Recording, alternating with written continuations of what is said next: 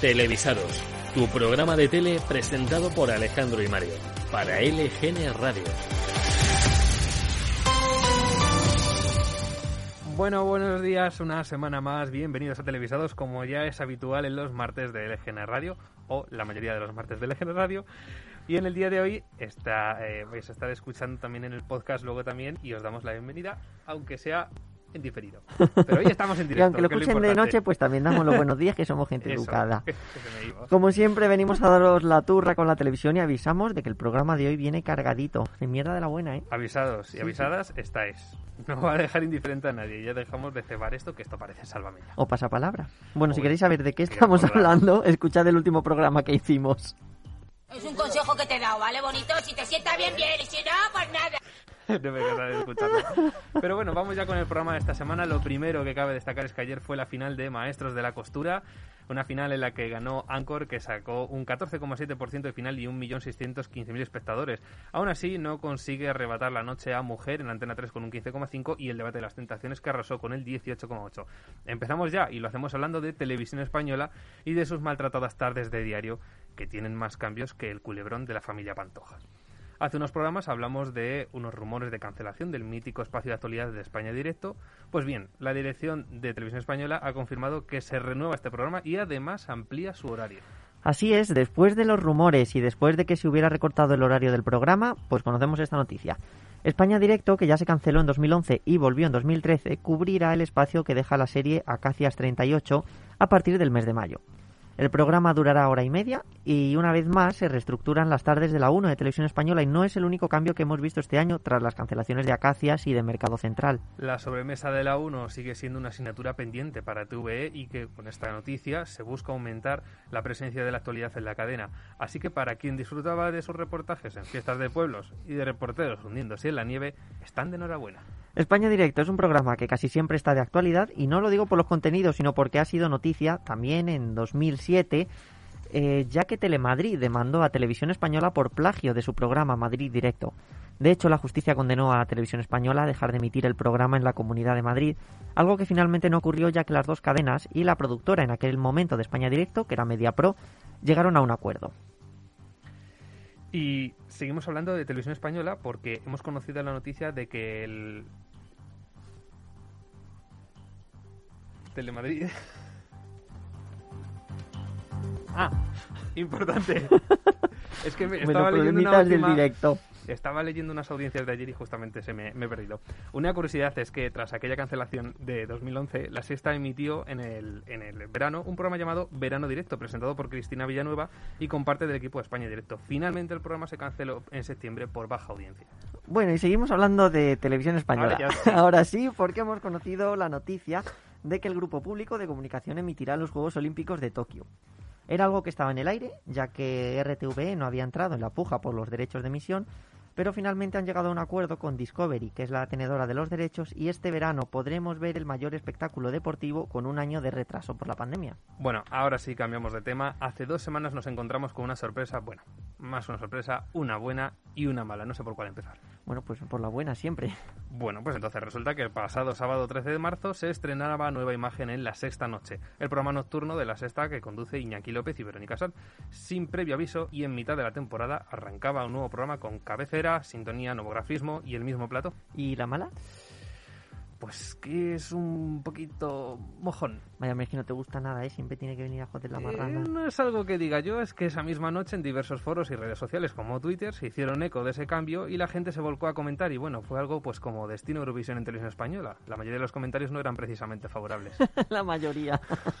por no decir casi todos. A ver, pues por lo que tengo entendido, la cabecera deja entrever un cambio del nombre del programa, donde desaparece el la del título, pasando a llamarse Sexta Noche. Pero claro, al salir a plató los elementos son los mismos que había antes, con lo que ahí sigue apareciendo el gran logo de la Sexta Noche, cosa que también hemos visto en los rótulos, donde desaparece el la. Así es, y no solo eso, la cabecera también ha cambiado de sintonía. Según varios usuarios, esta carece totalmente de personalidad y a diferencia de la otra que tan arriesgada tenía la, tan arraigada tenía la, la asociación de la música y el programa, algo que se consideró que se considera difícil en televisión y digno de agradecer. Vamos a escuchar cómo es la cabecera de ahora.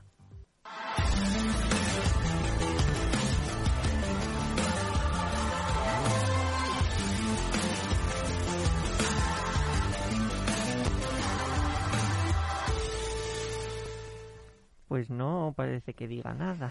Como si lo hubieras escuchado en la feria, ¿que sí? es que esa es la sensación normal. No tiene un leitmotiv característico ni algo que te haga tararear ni nada. Es una sintonía simplona más, que no es por desmerecer, pero nada tiene que ver con el temazo que teníamos antes, reconocible y hasta bailable. Vamos a escucharlo.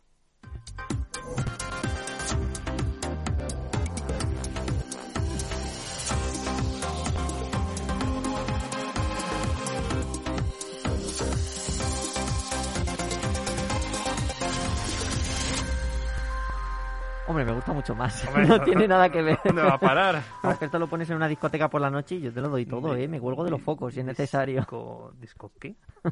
A ver, yo te agradezco el uso del olvidado. español en este programa, pero para que nos puedan entender todos y no me quiero poner como la doctora Polo. En aquí en español, ¿eh? Por favor.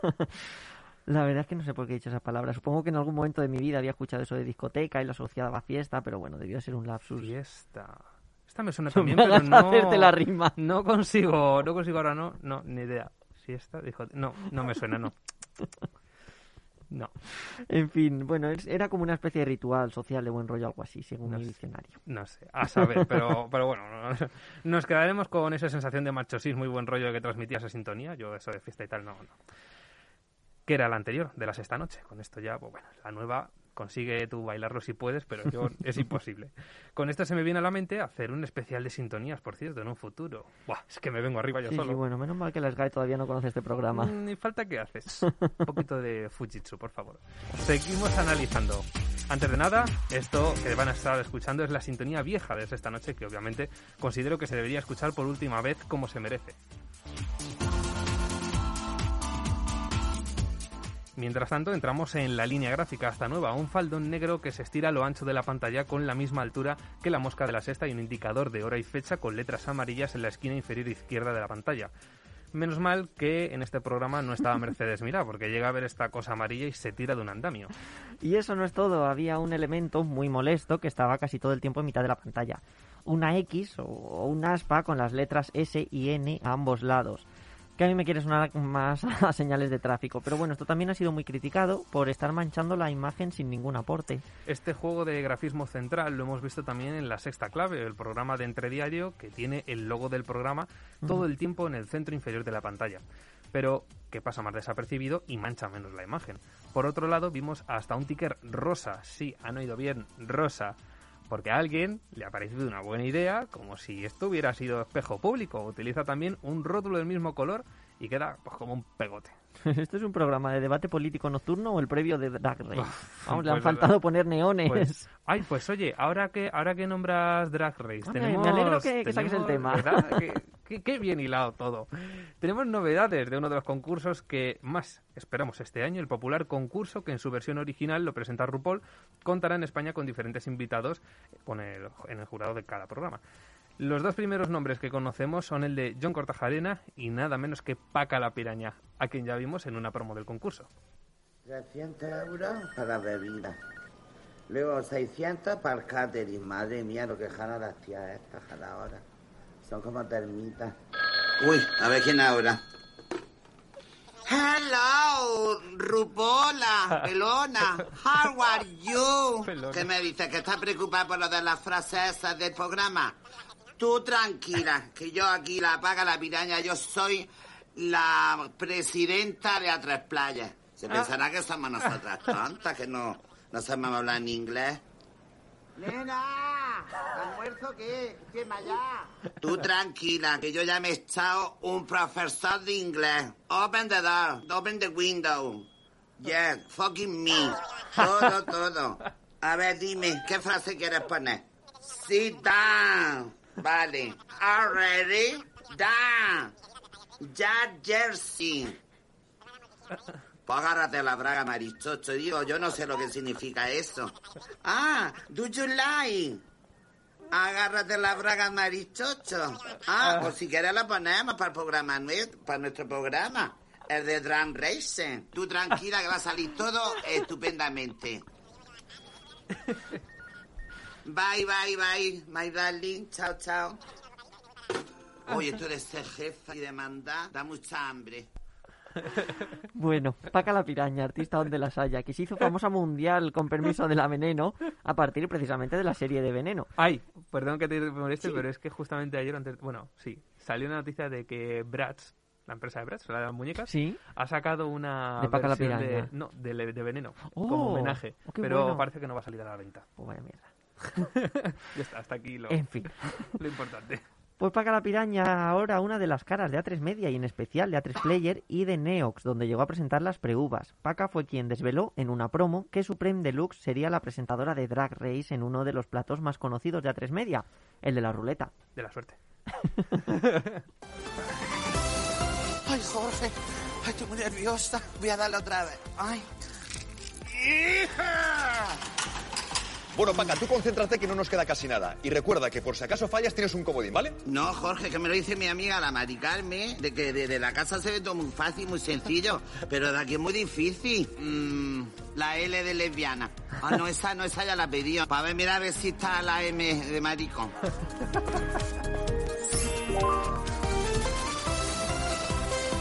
¡Uy! ¡Uy, qué alegría, Jorge! Si es la Supreme de Luce, está tranquila y maravillosa. Una mujer guapa, que sabe estar, que es dicharachera, que es elegante. A ver cuánto he ganado. ¡Uy! ¡Qué lista soy! 425. Por el culo de la... Mira que tele...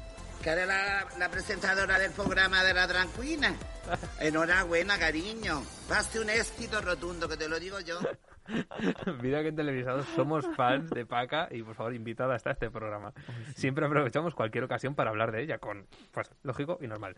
Con su, con su natu- naturalidad, su desparpajo y sus peculiares expresiones ha conseguido hacerse un hueco en la televisión, algo que ella ya pues conocía de haber acompañado a la Veneno a diferentes platos. Ahora mismo tiene en Atlas Player Premium su programa de entrevistas Paca te lleva al huerto. Consiguió, gracias a su papel en Veneno, una nominación en los premios Feroz y presentó Paca la Piraña Dígame, un, con- un divertido consultorio para Neox y A3 Player con el que se hizo con el título de la mejor coach de España. Eso dice ella y bueno, nosotros no lo creemos. Bueno, nosotros vamos a seguir aquí en Televisados y bueno, vamos a hablar de Netflix porque se pone serio y ha decidido cortar el grifo a las cuentas compartidas, donde yo afectado. Las plataformas líder en streaming ha comenzado a probar una nueva acción para verificar que los espectadores conviven o es el propietario de la cuenta y de esta manera no intercambiar las contraseñas. De momento, estas pruebas solo se están haciendo en unas pocas cuentas de usuario elegidas al azar en Estados Unidos, que al iniciar sesión les aparece un mensaje en el que se les informa de que si no conviven con el propietario de la cuenta, necesita su propia cuenta para seguir viendo el contenido. Bien, en la, en la parte inferior de la pantalla aparece un botón en el que habría que introducir una clave que se enviaría al teléfono móvil o al correo electrónico del propietario de la cuenta. Una vez introducida esa, clave, se podrá ver el contenido con total normalidad. Según un portavoz de Netflix, la prueba está diseñada para ayudar a garantizar que las personas que usen cuentas de Netflix estén autorizadas para hacerlo. No sabemos cómo, ni de qué manera, ni cuándo se implementará, pero esto tanto en España, que es ahora mismo un proyecto en pruebas, también se harán en diferentes países, pero todo, cada uno, eh, cada uno de esos países según las normas. Así es, como en televisado Qué bien me expreso yo, Qué ¿verdad? bien, Cuando- ¡Qué bien! Madre mía, de verdad. Como en televisado sabemos que hacemos una labor de servicio público y que el rigor y la investigación es una parte fundamental de nuestro programa, hemos conseguido en exclusiva atención el siguiente testimonio de una portavoz Exclusiva. de Netflix. Ala, Ahí está. Llega a Neos el nuevo concurso de parejas de A3 Media. Cristina Pedroche presentará Love Island. a ver, Sigue, sigue, sigue. un formato en el que un grupo de chicos y un grupo de chicas convivirán en una villa de lujo ubicada junto al mar en una isla. No me digas. Sí, sí, tal cual te lo cuento. Parejas, villa de lujo en una isla junto al mar, no te suena de nada. a ver, a ver, por favor, por favor, seriedad. Sí, sí. No vayamos a pensar que Love Island y el éxito de la Isla de las Tentaciones puedan tener algo que ver. Pues para nada, hombre. Por favor, ¿a quién se le puede ocurrir semejante barbaridad? Pues mira, Antena 3 dejó el vicio de copiar, de copiar realities desde que sacó el bus. O quizás no lo dejó. bueno, todo un programón, un gran hermano sobre ruedas. Maravilloso. Algo así tenía que haber hecho la Campos Madre con su programa del No camión. des, idea, no des ideas que está la cosa muy malita en Telecinco, no des ideas. Esta vez, en lugar de ser parejas, hablo de Love Island, que llegan a la isla y se ven enfrentadas por los tentadores, en esta ocasión son, son personas solteras que van a buscar el amor. Oh, qué momento más idílico. Se trata de un, forme- un formato que viene de la televisión británica y que mezcla aspectos de la Isla de las Tentaciones, de Gran Hermano, un poquito de mujeres y hombres, y bueno, se estrenará el próximo domingo 11 de abril con un casting increíble según la propia presentadora. bueno, no lo creeremos. Vamos a ver. Cinco galas semanales, desafíos y elecciones del público para un programa que se grabará en Canarias. Y hablando de islas, no ha terminado la de las tentaciones y Telecinco está preparando ya el terreno para la nueva edición de Supervivientes. ¿Quieres un caramelo para la garganta? Es que se me olvida meter ese audio de Supervivientes y digo, pues voy a ver si lo hago yo. Está muy bien. No, no, ha quedado bien, bien traído. Tenemos Qué ya vergüenza. algunos concursantes confirmados como Silvia Pantoja, Alexia Rivas o Antonio Canales.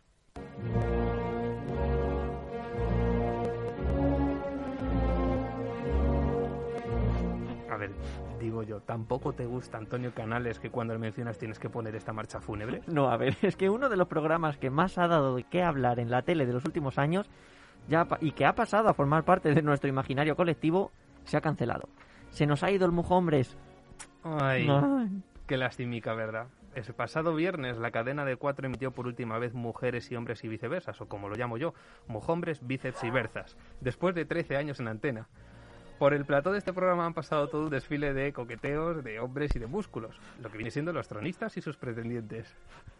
Gracias a este programa, hablar precisamente de tronistas y pretendientes se ha convertido en algo muy habitual. Y es que una de las principales aportaciones del formato a la historia de la televisión es el lenguaje propio que se ha utilizado en estos últimos 13 años. Decimos una de las aportaciones porque hubo muchas más, como las impagables lecciones sobre humildad que nos dejaba Rafa Mora. El medidor de la, ironi- de la ironía está ahora mismo a punto de reventar. Precisamente como las camisetas de Rafa Mora. Igual, igual. Al final, eh, Mediaset decidió cancelar el programa debido a las bajas audiencias de los últimos meses. Qué raro. Comenzó en las mañanas de Telecinco de la mano de Emma García, sustituida más tarde por Toñi Moreno y en la Guapa. última etapa, y ya en cuatro, presentado por Jesús Vázquez. En este programa los tronistas buscaban el amor entre los diferentes pretendientes. Las historias de celos y los morbos pues estaban servidos. La última historia que ha salido del plato de los viceversos ha sido el del primer tronista gay del programa, el presentador de Sálvame, Jorge Javier Vázquez. Mujeres y hombres ha tenido sus críticas, pero también ha contado con muchos fans. Lo que es innegable es que ha marcado un antes y un después en la historia de nuestra tele. Es parte ya de esa historia de este medio y nos ha dejado momentos pues como estos. Oye, perdón, ¿eh? Siento- no, jamás que he decir. interrumpido un beso. Pero Y no- jamás- es que yo no me creo absolutamente Yo no me nada. lo creo. Estoy ahora mismo en una obra de teatro ¿no? barata. Es que no, cero credibilidad, El otro día comenté que por un segundo, por un minuto me gustaría sentirme feo. Yo sé que soy tan crack que ya es que la gente puede llegar a incluso a cambiar su orientación sexual solo por conocerme. Mira, guapa. ¿Qué te crees, Soy tío? perfecto. Tengo unos amigos que son antropólogos que me preguntaron el otro día si eres el eslabón perdido. Y el único feo que hay y horrible eres tú, de verdad. Ese cuerpo está Lo desproporcionado. Sí, sí. Eres un chulo y un prepotente, vamos. Un estúpido, un borde y un prepotente. Cara de pan. Te agradecería que con esa cara no pronuncie mi nombre en vano, gracias. Me río en vuestra cara. Yo vengo así de serie. Tú mírame la cara, ¿vale? A ver si es que soy creído o realista. Mírame los ojos. Cuando tenga algún momento de bajón, me miro y ya está. Vuestra envidia crea mi fama. No, estaba, estaba escuchando. Digo, esto lo está diciendo para justificar que aquí en España es una fracasada de los realities, pero bien. Violeta, tú eres una fracasada en tu vida real. ¿Ah, sí? Básicamente porque eres una copia barata mía. Si quieres llamarte Oriana. De A hecho, ver, si quieres quiero volver a llamar Oriana. Ori2. Me voy a pedir para la próxima campaña electoral a la academia de- eh, moderar el debate electoral. Es mucho más fácil que esto. Qué grande, Toñi. Bueno, llegaron a acabar con la paciencia de las presentadoras, normal. Y cambiando Ay, de tema. Qué raro. Esto te va a interesar. Ay, a Comienza una de las secciones más esperadas del programa, esa en la que echamos la vista atrás para recordar programas o momentos históricos de nuestra tele. Pues hoy traemos un talent show. Remember. ¿Qué digo? No un talent, el talent. ¡Oh! Hemos visto formatos como el número uno, Tú sí que vales, Factor X o Got ¡Qué Talent, talentoso! pero ninguno como el que hoy traemos. Incluso antes de que apareciera el género talent en nuestras pantallas. Estos eran verdaderos talentos. Los de ahora son un poco pues de chichinao. ¿Qué tienen su mérito? Cantan muy bien, hacen cosas súper interesantes, pero no hemos visto nada parecido al formato que hoy traemos. El semáforo.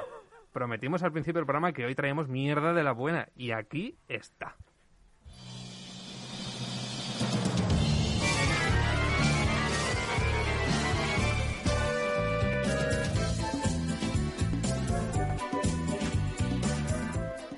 Antes de nada, que se me ha olvidado. Uy, cuenta, en, cuenta. En, en el recopilatorio de antes de mujeres y hombres pensaba que ibas a incluir esta pieza que es maravillosa, que era cuando una de las tronistas habló rápido y esto era lo que se escuchaba básicamente.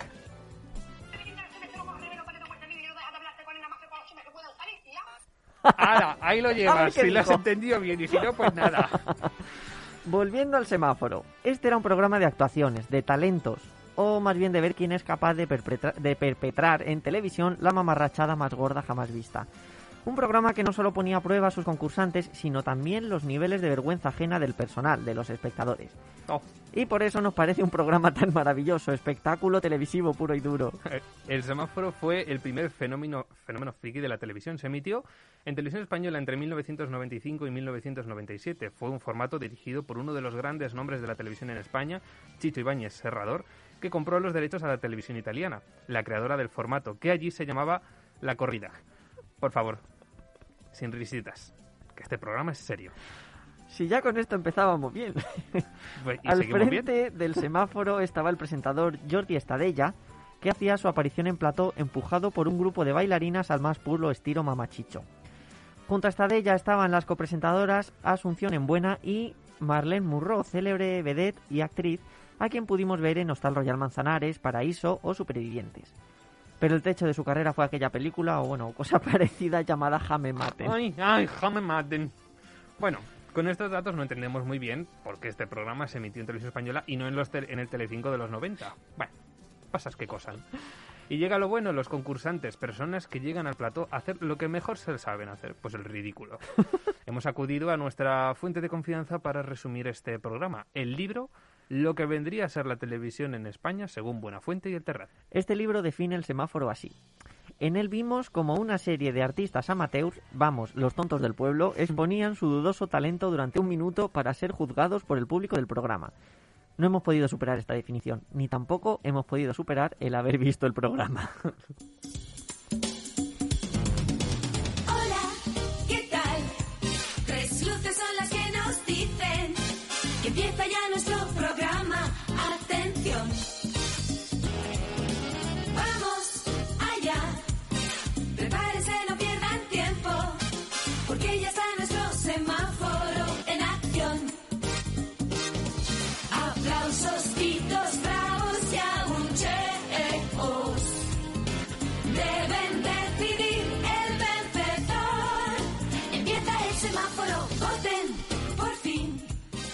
Cada concursante presentaba al personal sus extravagantes dones. En el plató había un semáforo. Mientras el semáforo estuviera en rojo, el artista podía continuar con su actuación mientras el público debía permanecer en riguroso silencio, como en una especie de tortura.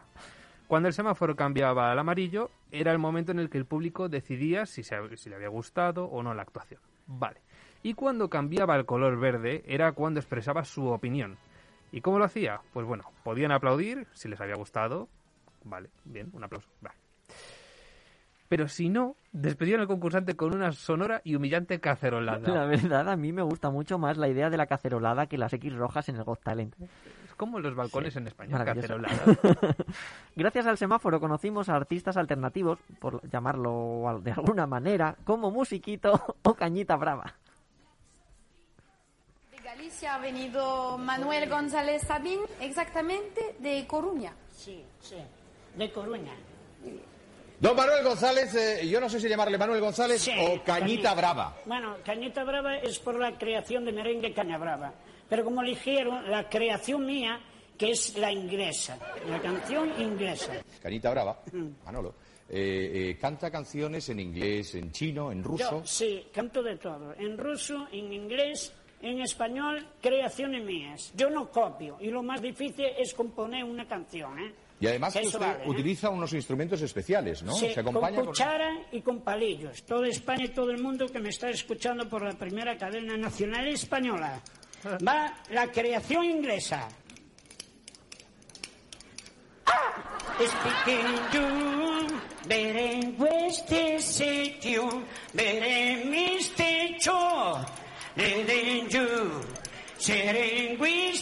good night, oh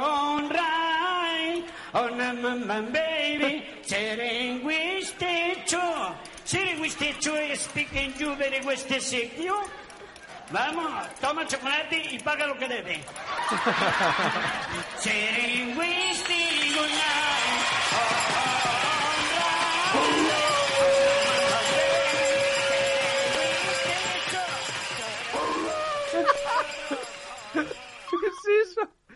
In the ghetto. Esa la tenemos que poner un día. Bueno, merecidísima cacerolada, incluso aullido. Madre mía, ¿qué era eso? El semáforo.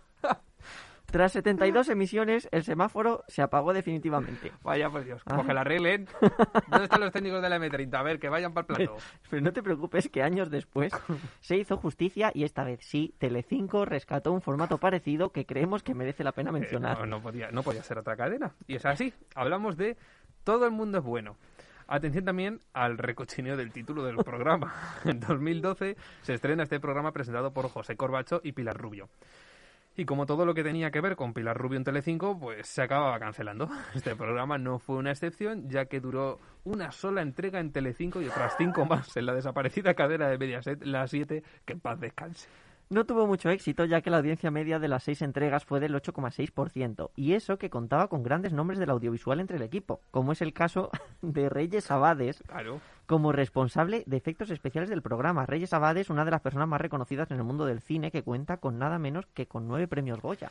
Todo el mundo es bueno. Además de los concursantes, contaba con unos invitados tan geniales como el Dioni, de Camela, Paz Padilla, Pastora Soler o Santi Rodríguez. Pero también otros invitados más del estilo del formato inspirado en el semáforo, como es el del caso de Steve Starr, que se presentaba como regurgitador profesional. Vamos, que se tragaba cualquier mierda que encontraba y luego la escupía, para ser más exactos. Algo que demostró en el Got Talent británico. Y dejamos lo mejor para el final. Otro invitado de Todo el Mundo es Bueno fue un personaje conocido como Mr. Metano. Un inglés que también se dio a conocer en ese Got Talent y que decía ser el único flatulista profesional del mundo. ya dio gracias que es el único. ¿Te imaginas? Si habéis oído bien, flatulista profesional. Madre Hace de sus ventosidades un talento. Esta fue su actuación en Got Talent. Ni que decir tiene que no pasó a la siguiente fase, ni mucho menos le dieron el pase de oro. Lo que le tenían que haber dado es una merecida bofetada. ya estaría listo. Hi, and you are. Mr. Methane. I am a performing flatulist.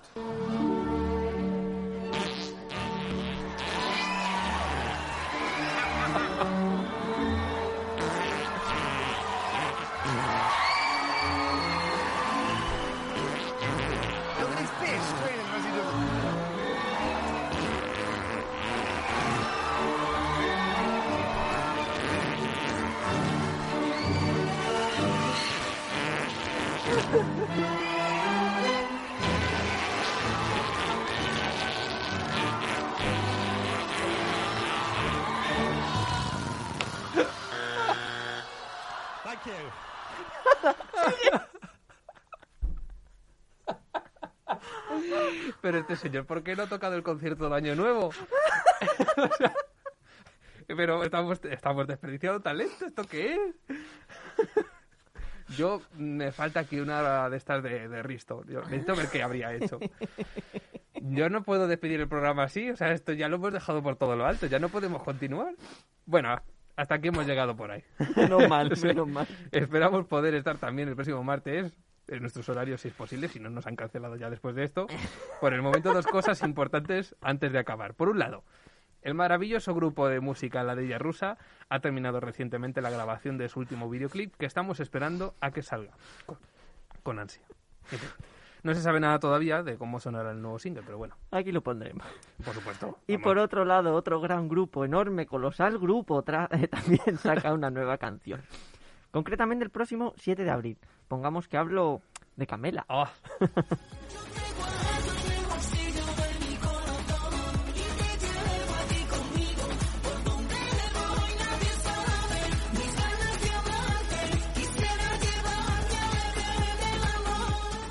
Bueno, esto que acabáis de escuchar es un fragmento de esa nueva pieza musical, tan solo 15 segundos como cebo. Por cierto, hay que añadir que Pongamos que hablo de Camela es un reportaje de tres entregas que se puede ver ya mismo en A3 Player Premium. El nuevo videoclip parece ser que cuenta con un cameo importante de famosos que, vamos, ni una película de Torrente de Santiago Segura. Nada que envidiar, vamos. Cada día vamos descubriendo famosos que aparentemente pues aparecerán en el videoclip. Por ahora están confirmados Fernando Romay, Martita de Granada, May, Dani Martínez, Samantha Vallejo Nájera, Iñaki López y Andrea Ropero. Como el casting de supervivientes. Pero esto le da mil vueltas, vamos, sea, no me lo niegues. Pues lo dicho, aquí os dejamos hasta la semana que viene por aguantarnos y para ir calentando motores, como no podía ser de otra manera, una canción de Camela. Ahora sí, adiós, Adiós. buena semana.